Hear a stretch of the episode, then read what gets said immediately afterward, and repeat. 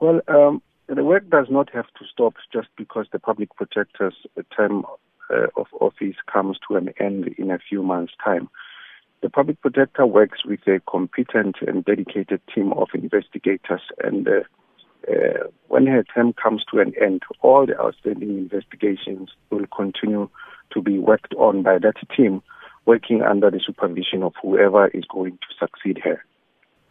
Right. So when when is she planning to start? In, in, fact, let's start with the money issue. We know that you are cash straps. We, we we saw some interns also kind of like revolting and, and raising their issues of not being paid properly and, and timelessly.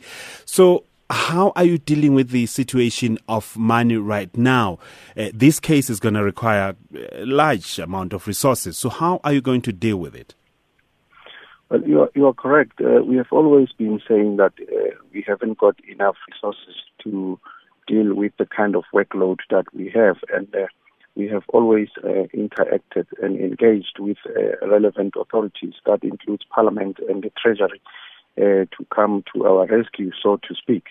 And with the, the latest development, it's just a continuation of, of, of, that kind of engagement that we've always had. And you correctly point out that uh, this is a massive uh, investigation, and we haven't got enough, uh, you know, resources. And by resources, I am referring to people, human resources. We don't have enough investigators. You would recall that uh, at our last uh, engagement with Parliament, we were indicating that look, we have a structure, an organogram that was approved by Parliament, uh, which says that we we are entitled to just under 600 people in the office. But as, as, as things stand, we're operating at half that, that, that workforce that we require. And, uh, and, and, and, hence the, the request for, for more funding so that we can employ more investigators.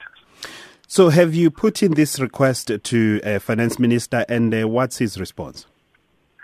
With regard to uh, this particular issue, the public protector it is something that the public protector is, is considering. She hasn't yet written to to to uh, to the minister uh, because this is quite um, you know unprecedented for our office. Uh, it is a, a, common practice at executive level. For example, when the president establishes a commission of inquiry, that kind of commission is adequately funded uh, so that it can be able to acquire all the expertise it requires uh, to carry out the, the, the, work set out for it.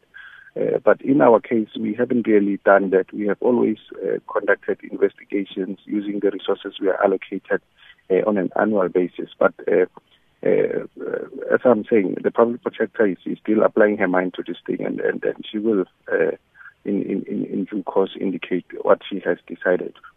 But definitely she's investigating. Yes, um, at, at, least, uh, uh, you know, the, the, request from from the member of parliament, Mr. Maimane, she is investigating because uh, he filed that, that complaint under the Executive Members Ethics Act, uh, under which the public protector is compelled to investigate.